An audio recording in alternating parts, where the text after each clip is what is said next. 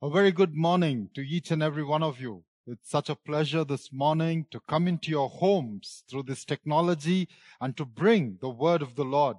And it's again my privilege to come and continue on the series of minor prophets. And I believe this morning that the Lord has a specific word for many of us.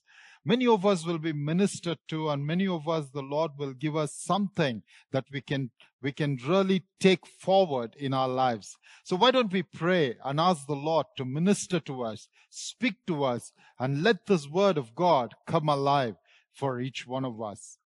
Father, this morning we thank you and praise you for your word that is so powerful, Lord. Every time we read it, we meditate on it, we study it, there is something new that your spirit brings alive in us.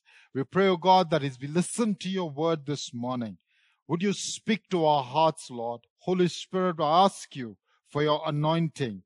That, Lord, wherever each one is and is listening to this word right now, would you minister to them in the personal need that they have, O Lord? In Jesus' name we pray. Amen. Amen. My friends, this morning I want to begin this sermon with a question. And the question is this Do our priorities determine our purpose? I'll repeat that. Think about this. Do our priorities determine our purpose? And the second question is this Does our purpose determine our priorities? First question was, do our priorities determine our purpose? The second question is, do our priority, does our purpose determine our priorities? And I want you to mull over this as we go through this message to understand what our priorities is. I want to begin with the story of Max. You know, I changed names. Most of my male characters are Max and female characters are Amanda. So here's Max. Max was this one enthusiastic person who would jump into anything new that comes his way.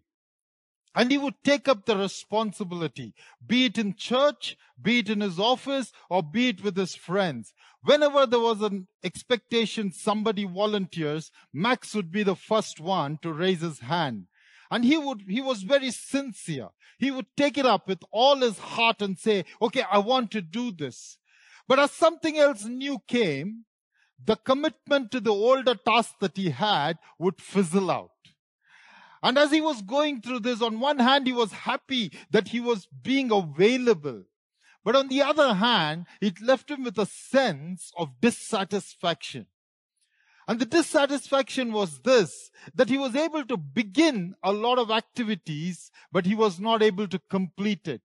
Over a period as we spoke, he realized that he is a good starter, but a very poor finisher. Enthusiastic to take up something, but not being able to complete it. I'm sure many of us identify with Max. We would have been in places where we commit ourselves to something. We take up something, but we don't follow through that to closure. As we look into the book of Haggai this morning, and I want us to understand that the story in Haggai is somewhat like the story of Max. That is why I have titled today's message as Priorities and Purpose. Priorities and Purpose. So let's look at book of Ma- book of Haggai. But before we go in there, I'm going to just give you a context to let you know how the people of Judah who returned from exile into Jerusalem, they came with all zeal. They left the comfort of their newfound home in exile where they lived for 70 years and they returned to Jerusalem. And when they returned to Jerusalem, they had one purpose. And that purpose was to build the temple of God. We need to understand this. And we read this in Ezra chapter 1 and verse 5. It says this, Then the family heads of Judah and Benjamin and the priests and the Levites, everyone whose heart had God had moved, prepared to go up and build the house of the Lord in Jerusalem. You know the story how Cyrus came and became the king of Persia and then he allowed the people to come. In the last message, I shared the context of this. And we see how people, some of them volunteered and said, we are going back. They got the gold, the silver, and the things needed to build the temple. And they came, traveled all the way to Jerusalem, and they came with one sole purpose, and that purpose was to build the temple. That was the only purpose for which they came because they were so enthused about this temple of God. Because for Israel and for Judah, the centrality of their spirituality rested around the temple. So they knew the importance of building the temple. So they came back under the leadership of Zerubbabel and Joshua, the son of Zedoak.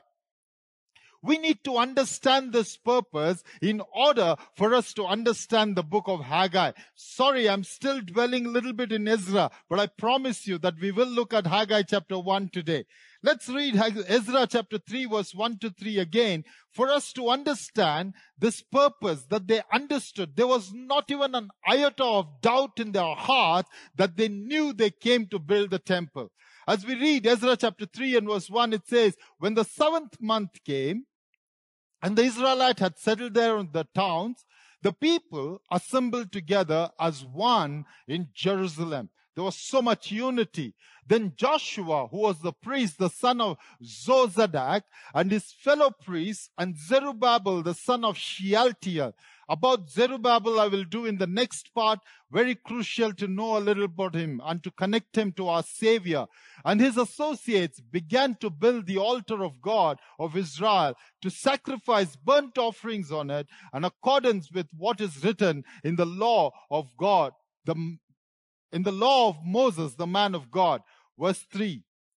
Despite their fear, Note this. They did have fear because of the neighbors around. Despite their fears, the people around them, they built the altar and its foundation, sacrificed burnt offerings on it to the Lord, both the morning sacrifice and the evening sacrifice. You see this when they came back, when they settled down in their homes, they began with all zeal. First, they built the altar as a symbol of saying we will begin to offer the sacrifices. And as we offer the sacrifices, we will parallelly construct the temple that is. In fact, they went on to lay the foundations of the temple. After they laid the foundation of the temple, there rose an opposition from the neighbors around. Many people, including the local uh, people who were placed by Persia or Babylon in this land, they began to oppose because they knew when the temple is built, they knew fully well that Judah will become stronger because there was a connect that they had with the God. They began to oppose. And as the opposition arose, for 16 long years, the construction of the temple was stopped. Judah began to give up on the purpose for which they came back to, came back to Judah and Jerusalem. What does this mean? It is in this context. If we don't understand this, we will not understand the book of Haggai. After 16 years of no work, after 16 years of a lull in the construction, after 16 years of people giving up their purpose, God raises up two prophets. The first prophet is Haggai, who preaches for about three months. He preaches four sermons and we will look at that. And the second prophet is Zechariah. We will also study Zechariah later. Just a brief context to the book of Haggai. Before we jump into Haggai, Haggai means joyous one or festive one. I wonder why these days we don't name our children as Haggai. We name our children as Jacob, which means deceiver. But we forget to name our children as Haggai. Haggai means joyous one. It is the second smallest book in the Old Testament. It just has two chapters. You remember Obadiah? We just had one chapter. Haggai has just two chapters. But believe me, I've been reading it, studying it, meditating on it. There is so much to glean from it. We could do a six part series on the book of Haggai. But I'm just going to, I'm just going to do chapter one today and maybe God willing next time, chapter two. The whole book, the two chapters, can comprise of four sermons of Haggai. four preaching. And Haggai is so precise, he records when he preaches, the day on which and the month in which he is preaching this message. Each of those sermons we can study and understand for ourselves what that means. And one more thing unique about book of Haggai is unlike many other prophetic books that we studied in the past in the minor prophets, which were poetic in nature, here we find it's more of prose. As if God had lost that emotion toward Israel. Now it's more a prose. It's more a story. There's no more poem coming up out of the prophet. And let's now dive into it. Are you ready for the book of Haggai? Let's dive right into the book of Haggai, Haggai chapter 1 and verse 1. It reads, in the second year of King Darius. Now remember, they came back under the King Cyrus. Now there is King Darius. In the second year of King Darius, on the first day of the sixth month, very precise. We should note these dates because they have a significance. The word of the Lord came through the prophet Haggai to Zerubbabel, son of Shealtiel, governor of Judah, and Joshua, son of Zodak, the high priest. Then we go on in verse 2 to 4. This is what the Lord Almighty says. These people say the time has not yet come to rebuild the Lord's house. Then the word of the Lord came to the prophet Haggai. Is it a time for you yourselves to be living in your paneled houses while the, while this house remains in ruin? You see, here's a question that Haggai is asking the people. So I'm bringing the first point in order for us to understand these verses. And my first point is this careless about your purpose careless about your purpose. The people who came back with one sole purpose to build the temple became careless about their purpose. And God is raising up a Haggai as a prophet now to challenge them to return to that purpose. So he's asking them a question. He is asking them, is it time for you to live in paneled houses while this house, referring to the temple, while this house still lies in ruins. I know Haggai is speaking to Zerubbabel and to Joshua, but through them, he's speaking to the whole nation. And I believe this morning, as we are hearing this word, though this word came to Zerubbabel and to Joshua and to the people of Judah, this is so much more relevant for us. The paradox of the people in Judah was this. They said it's not a time to build. Build what? It is not a time to build the temple of God. They were questioning, saying, maybe this is not God's will as yet. Maybe we need to wait for some more time. But on the contrary, they were busy building their own houses. It's not that it was not God's will for them to build, but they, because of the opposition that came, had moved away from the purpose for which they came back to the land of Judah and they were busy. That's why in verse 4 we know he says, Is it time for yourselves to be living in paneled houses while this house lies in ruin? There's a significance of the paneled houses there. The reason is Jerusalem, when they came back, was in ruins. There was nothing there. And these people had to establish everything newly. When it says about panel houses, it means they needed wooded houses. And those days it was luxury to have this. They did not have wood in Jerusalem. So they had to either import it from Lebanon or to, to, to get it from there, go and get it from there. So what does it mean? They put in that extra effort. They shelled out that extra money to live in luxury. But the bigger purpose of the house of God was lost. They lost out that big purpose for which they came and they became so self-centered in a smaller purpose of building their own houses and living in luxury. They had changed their priorities and God is calling them again saying, where is your priority? Is your priority your own house so much that you've forgotten the priority for which you came and your priority was to build this house that is the temple. How about us, my friends? We who are living in a time and day like this, have we not often prioritized our own self-interest over the kingdom of God? Have we not no, had changing priorities, not knowing what the purpose in our life is? Are we not a people that we start with all zeal saying, I will do this for God, I will do that for God, but over a period when troubles come, when the opposition rises, when persecution comes, we move away from that purpose and we even spiritualize it by saying, maybe it's not God's will for me to be in the ministry right now. If we know our purpose, if we know our calling, last week Pastor Victor shared such a beautiful message on the church being the body of Christ.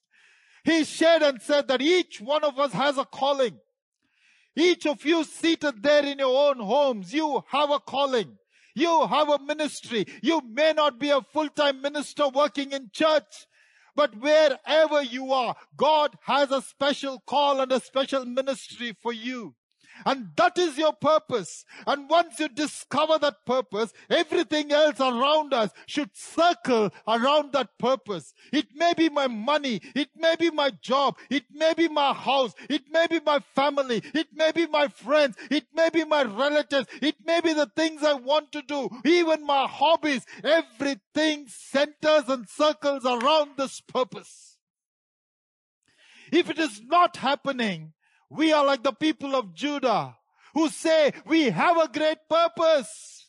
We know we have a calling, but our lives and our priorities don't match up to that. What is your priority? How are you making your choices? I can say this very boldly. Show me your priorities and I will show you what the purpose for which you're living for. Show me your priorities and I will show you what is the purpose for your living for? My friends, I want to challenge you. If you lack that purpose in your life, if you know God called you for something and you moved away from that, come back to that purpose. And that's the word of Haggai this morning. How can you live in paneled houses while this house is lying in ruin? There are people who live for their purpose and we can see a sense of fulfillment in their lives. And I want to challenge you to say, come back to those priorities. I want to make this statement. Listen to this carefully. It says, our priorities reveal our purpose. Our priorities reveal our purpose. Don't live in this pseudo belief about yourself. You're doing a lot of things for God while your priorities don't match up to what God has called you to. If there's a dichotomy between your purpose and priority, there is something wrong. And Haggai is calling us today. Let's get a little practical on this aspect of priorities.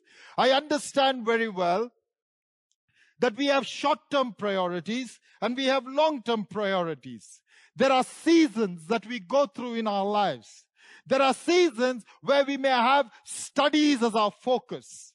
There may be seasons when you, when you are a young parent with a young child, maybe your toddler, parenting is your focus because you need to give up everything else to focus on that.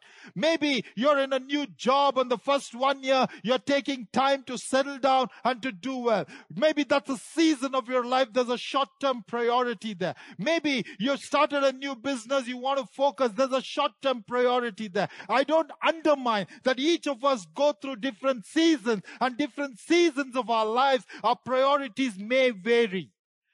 But in all these, our short-term priority changes. We need to understand one thing, that our long-term priority never changes. It still remains the same because we know ultimately where we are headed to. On a daily basis, maybe because of my short-term change of season, I may be doing something, but my long-term goal is still the same. That is why Paul said in Philippians chapter 3 and verse 12, let us read this. It says, not that I have already obtained all this or have already arrived at my goal, but I press on to take hold of what that for which Christ Jesus took hold of me. Paul did not want to miss the mark. He did not want to move away from the purpose for which he says, not that I have arrived, not that I have achieved it all, but I press on you, you realize this, this call of ministry that Pastor Victor spoke about last week, it's not something that you can passively sit at home and expect God to give you that mighty revelation one day and you're waiting for that auspicious day where you will have the revelation and where you will begin your ministry. No, Paul is saying it's not a passive thing.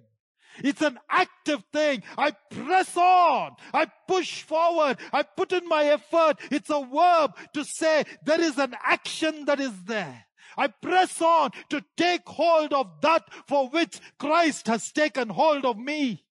My friends, Christ has taken hold of each one of us with a divine purpose and a ministry, and we were reminded of it last week.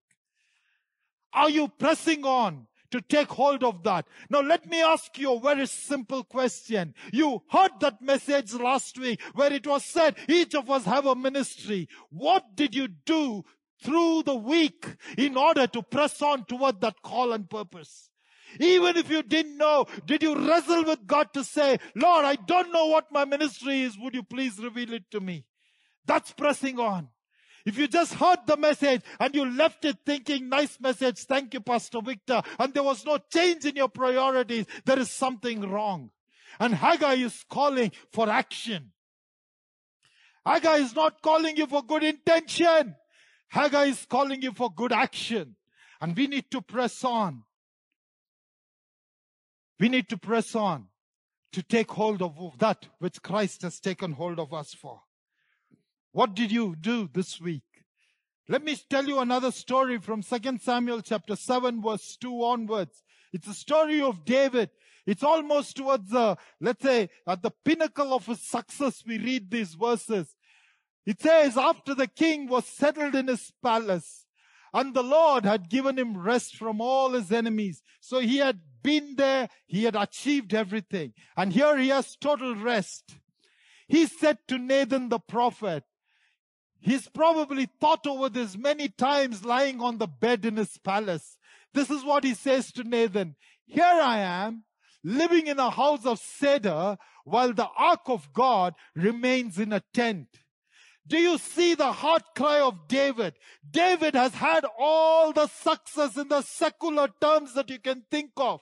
He has won battles against nations. He has won the wars. He has seen the mighty victory. He has trained the people that he needs to. He's had many children. He's had even many wives. He's made the riches. He's saved up enough to give to his son and say, now build the temple. But in all this, my friend, his desire, his heart cry is the kingdom purpose, the greater purpose. We can settle down. We, David could have settled down saying, Oh, I won the battle. I won the battle against the giant. I won the battle against the Philistines. I won the battle against the Midianites. God has fulfilled my purpose. Now I've built a nice palace. Let me live in this palace.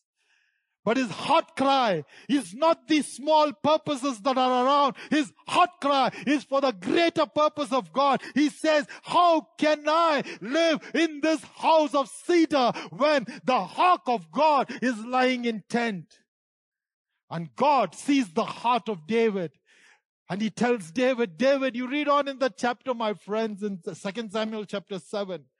David, from the time we left Egypt and the Ark of the Covenant was built, I have never dwelt in one place. I have been moving on and on. And he commends him. He appreciates him and then says, David, not you, but your son will build the house for me. I don't know what your heart cries, my people. I don't know what your heart cries today. Is it yearning for greater purposes of God? Or is it settling down saying, my purpose is to have success in business. My purpose is to build another house. My purpose is to get the next promotion. My purpose is to just ensure my children are married. My purpose is to ensure my granddaughter gets admission somewhere. That's, the, those are insignificant purposes if we don't have a greater purpose of what God has called us to. I know many people who start out with very good zeal very good zeal. You can see that these people have been chosen by God. Such anointing upon them. But somewhere along the way, they move away from purpose of God. 16 years of no activity. And God has to raise up a Haggai to remind them, you have a purpose. Return to that priority. In the pinnacle of your success, my friends, are you thinking of God? Are you thinking of His purposes? I want to share this. I felt as I was preparing this message that as a church, as Adonai, we are going to go into a new season. A new season. God is going to take us to a next paradigm. He's going to help us experience newer things that we've never experienced. He's going to, he's going to do something that is going to be to build the kingdom in a bigger way. But as the church moves into a new season, the question you got to ask yourself is this. Are you prepared today to say, Lord, I am willing to move into that new season? I am willing to reprioritize my life. I am willing to align myself to that greater purpose of building the kingdom, God. As the church, when we go through a new season, we as a body of Christ, all of us need to arise and say, we move into this new season. Here's another statement I want to make. Our, val- our priorities reveal our value. Our priorities reveal our values. What is it that you are living for? What are your priorities in the last three months? In the last six months? In the last one year? And I'm sure this crisis that we've had right now in our nation and in our world has helped you know that things that you run after don't matter anymore. What matters is one constant thing, and that's the purpose of God. My friends, I want to challenge you this morning. Don't be careless about your purpose. Come back, reprioritize your life and say, God, I want to align to your greater purpose. And I want to take hold, Lord, of that which you have taken hold of me for. You know, in Matthew chapter 6 verse 33, it says, but he seek, seek ye first the kingdom of God and his righteousness and all these things will be added unto you. All of us know that verse by heart. Seek ye first the kingdom of God. Seek the things of God and all these things will be added unto you. To prove this, let's go back to David's story. And David's story, it says in 2 Samuel chapter 2 and verse 11, and have done ever since the time I appointed you. This is God speaking. Oh, my people. I will also give you rest from all your enemies. The Lord declares to you, the Lord himself will establish your house. What is God saying? God is saying, David, you made me your priority. You said, how can the ark be in the tent? You made me the priority. I'm going to make you my priority. I will establish your house. The problem is too many of us run to establish our own homes and our houses. And we, it's elusive. We keep running and we never make it. But when we seek His kingdom and His righteousness, God will help us establish the houses that is needed. Hallelujah. And I challenge you this morning that you would come back to the purposes of God. Let's move on to the next point that I have. Next point that I have is crisis with a message. When we go through crisis, there are consequences as a result of that crisis. And this crisis and consequences have a message to communicate to us. And often we fail to listen to that message. Let's read Haggai chapter 1 verse 5 onwards. It says, Now this is what the Lord Almighty says. Give careful thought to your ways. You have planted much, but harvested little. You eat, but never have enough. You drink, but you never are full. You put on clothes, but are not warm. You earn wages, only to put them in purses or pockets which have holes in it. Can you see what God is trying to communicate here? He's trying to tell them, listen, you've done everything, you planted, and He's calling them, give careful thought to your ways. Five times He repeats this. Problem today is people stop thinking. People stop thinking. They don't apply sometimes common sense to what God is doing around them. God would have allowed a crisis for us to realize there is something that He is speaking. And when we don't realize, God is calling and saying, give careful thought. Give thought to what's happening around you. Give thought to what are the consequences around you. I'm trying to gain your attention. I will skip seven and eight and we go to nine and we come back to seven later. It says, you expected much, but you see, it turned out to be little. What you brought home, I blew it away. And God is asking a question. Why? declares the Lord Almighty. Because of my house, which remains in ruin, while each of you is busy building his own house. My friends, I feel today we are in the same situation like the people of Judah were in Jerusalem at that time. They had so much to plant. They had so much to buy clothes. They had so much to build houses. They had so much to buy drink for themselves, but they were never ever satisfied. There was this sense of inadequacy or sense of dissatisfaction within them that kept them going for something more, something more, something more. Isn't that our culture today? You get the latest car, you are looking for something more. You build one house, you are not dis- you are not satisfied. You want one more. You get the best college admission for your children, you are not satisfied. You are looking for something more, something more, and something more. There's a sense of dissatisfaction, and God is asking the people, why, why, why do you think that sense of dissatisfaction is? As He's asking them the question, He's saying, saying, give careful thought to your ways. Give careful thought to your ways. And I'm trying to speak to you something God says. Because my house is lying in ruins. The people had got so busy complaining, Lord, we planted so much, but we are not harvesting. We bring home and there's everything is blown away. People are analyzing why the crisis is. People are trying to get to the root of the problem by trying to discuss. People are trying to blame God saying, Lord, it's because of you we are in this trouble. But in the midst of that, God is reminding them the crisis is not because of me. The crisis is because you have got wrong priorities. You have moved away from wrong, right priorities.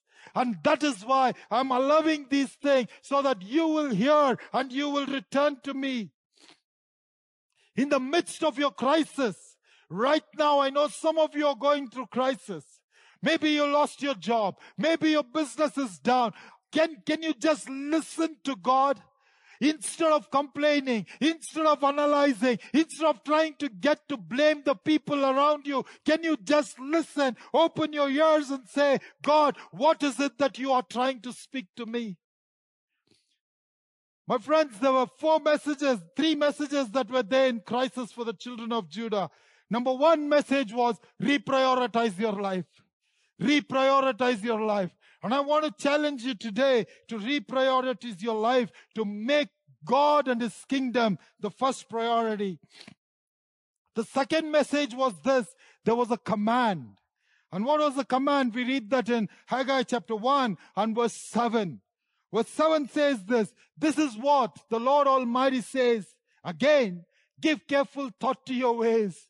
Go up to the mountains and bring down timber and build my house so that I may take pleasure in it and be honored, says the Lord. What is God saying? Don't just be passive about the kingdom of God. Go up to the temple.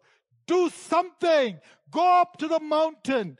Bring the timber. There is action. There is sacrifice. There is, there, God is not saying there is timber lying here or I will do a miracle. God is expecting to see our heart when we take that first step to say, Lord, I will go up that incline of the temple, mountain, and I will get the timber for you. God is giving them a command saying, go do something.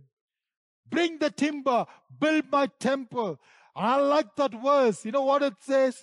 So that I may take pleasure and that my name will be honored. Did you know that when we obey God, it brings that pleasure to God's heart? It's like this father who tells a child to do something and the child obeys and the father's so thrilled. And when he talks about the obedience of that child, his eyes lit up. There's a glee in his face. There's a joy to talk proudly about his child. My friends, when we obey God, that's exactly what happens to God, our Father. He takes pleasure in our obedience. He takes pleasure when we build the kingdom of God. He takes pleasure when we align ourselves to the purposes of God. And His name is honored. His name is honored. Ask yourself this question. Have you been clinging too long for the promises, forgetting the command of God? Have you been holding on too long to the crisis, forgetting the command of God? Get down to obeying the command of God. The rest of the thing will fall in place. The third message is this that in every crisis, our gracious, loving, merciful God has a promise. In every crisis, He has a promise if only we are open to listening to His word. It says in chapter 1 verse 13, then Haggai, the Lord's messenger, gave this message of the Lord to the people. And what's the promise? I am with you, declares the Lord. What better promise, my friend, than the presence of God? You know, some of us get excited when God promises you that you will get married, or God promises you He will bless you with a new house. God promises you saying you will go abroad. God promises you with a new car. We get excited, but there is those excitements are nothing compared to this promise which says, I am with you. And that's the promise that God wants to give to each one of us this morning in the midst of the crisis that God is speaking to us and saying, My friends, I am with you. And I want to conclude with verse 14. Verse 14 of chapter 1 says this So the Lord stirred up the spirit of Zerubbabel, son of Shealtiel, governor of Judah, and the spirit of Joshua, the son of Jozadak, the high priest, and the spirit of the whole remnant of people. They came and began to work on the house of the Lord Almighty their God on the 24th day of the sixth month. Haggai started preaching on the first day of the sixth month. On the 24th day, there's already the construction of the temple that has begun. Why? Not because of the determination of the people, because they obeyed. We read in verse 14, the Lord stirred up the spirit of Zerubbabel the Lord stirred up the spirit of Joshua. The Lord stirred up the spirit of the remnant of the people. My friends, if we need something today in the church, it is this. As we come in obedience to the Lord, we should cry. As we fast and pray for the next two weeks, we should cry saying, Lord, would you raise up the Zerubbabel? Would you raise up the Joshuas? Would you stir up our spirits, Lord? Would you stir our spirit? Because when the, when the stirring of the spirit happens within us, there is no opposition that can stop us. There is no persecution that can stop us. Because the Lord will give us the strength to build the temple. My friends, this morning I pray, even as you're seated in the places wherever you are, even as you're listening to this message, that the Lord, the Spirit of God, would come down and stir up your spirit to move towards the greater purposes of God, to set your priorities right, to align your purposes to the kingdom of God. I pray this morning that God will stir up our spirits within Adonai as we move to a new season of ourselves as a church, that God will raise up the Zerubbabels from within this church. God will raise up the worship leaders, the Joshuas from within this church. And that God will stir up the spirit of the young and the old, the literate and the illiterate, the rich and the poor, the, the tall and the short, the black and the fair. Everyone in our church, our spirits would be stirred up. I pray that this message will not just be a message that you listen and say, I heard something about Haggai. I learned about his background. I pray that this message will be something to stir up your spirit. As I was praying, my friends, as I was preparing, I knew the Lord is doing something in each one of our lives. He's stirring us up.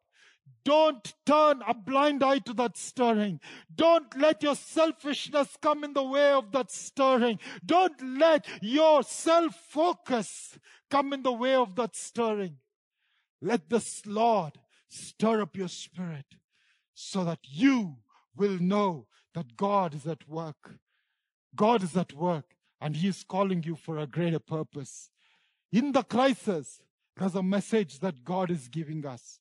And the message is He's calling you to obey His command. And He's calling you to hold on to His promises. He's calling you so that He can stir up your spirit. And the very people who lay lull for 16 long years, in 24 days, were able to construct the temple, start the construction of the temple. I wonder if Haggai is coming and preaching to us. If we will feel the same stirring and we will say, Lord, enough is enough.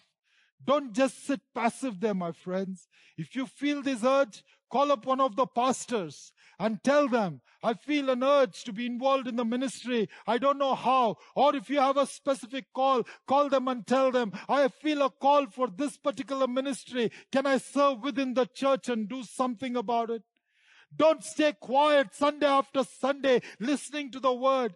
Let it stir you up to obedience that you may say, I will press on. I will move ahead. I will move up. I will go up to that mountain. There is effort. There is sacrifice. There is work to be done. You can't sit pretty in your bedroom and say, God will one day do this. That's what the people of Israel said. They said it's not a time for us to build a house. I want to tell you, Jesus 2000 years back said this. The harvest is already ready, but the laborers are few. And the same holds good today. The harvest is already ready. This is the opportune time for us to rise up and work towards what God wants us to do. In conclusion, I want to show you this picture. This painting is by Adolf Menzel. He was a painter who lived in the 18th century. In this painting, you see, it's called as the Frederick the Great's address to his generals. This happened in 1757, where they were supposed to go for a war against Austria. The general Frederick called all of them and was motivating them and encouraging them. It was a seven years long battle that they had to go for. And as Adolf Menzel painted this, he painted all the general soldiers that were there around him. And he was trying to address them. But you see that blank white space there? That blank space is Menzel forgot to paint Adolf, paint Frederick himself. Probably he thought Frederick can come later. Frederick is the commander of the army. He painted all the soldiers, but forgot the commander himself. If we are living lives where Jesus is not there in the picture, our picture is like this painting that we see. We may have all our families around us, the people around us, the successes around us, but our general Jesus Christ is missing. And that shows that our priorities are skewed. And I want to challenge you today. Would you begin your purpose with Jesus? Would you begin your priority with the kingdom and say, Lord, I want to commit myself to serving you and to live for you. Would you allow the Lord to stir up your spirit? As we sing this song, wherever you are, I request you to stand. I know you may be in your bedroom. You may be at your, at your hall watching this. You may be somewhere. Doesn't matter. Would you just stand or kneel as a commitment to say, Lord, I want to set my priorities right. We are going to sing this song. I request John to sing the song which says, take my life and let it be consecrated, Lord, to thee. Take my moments and my days, let them flow in ceaseless praise. Take my hands and let them be moved at the impulse of your love. Take my feet and let them be swift and beautiful for thee. In this hymn, the hymn writer is saying, take every part of mine, O God, and would you use me? Would you use me? Would you use me?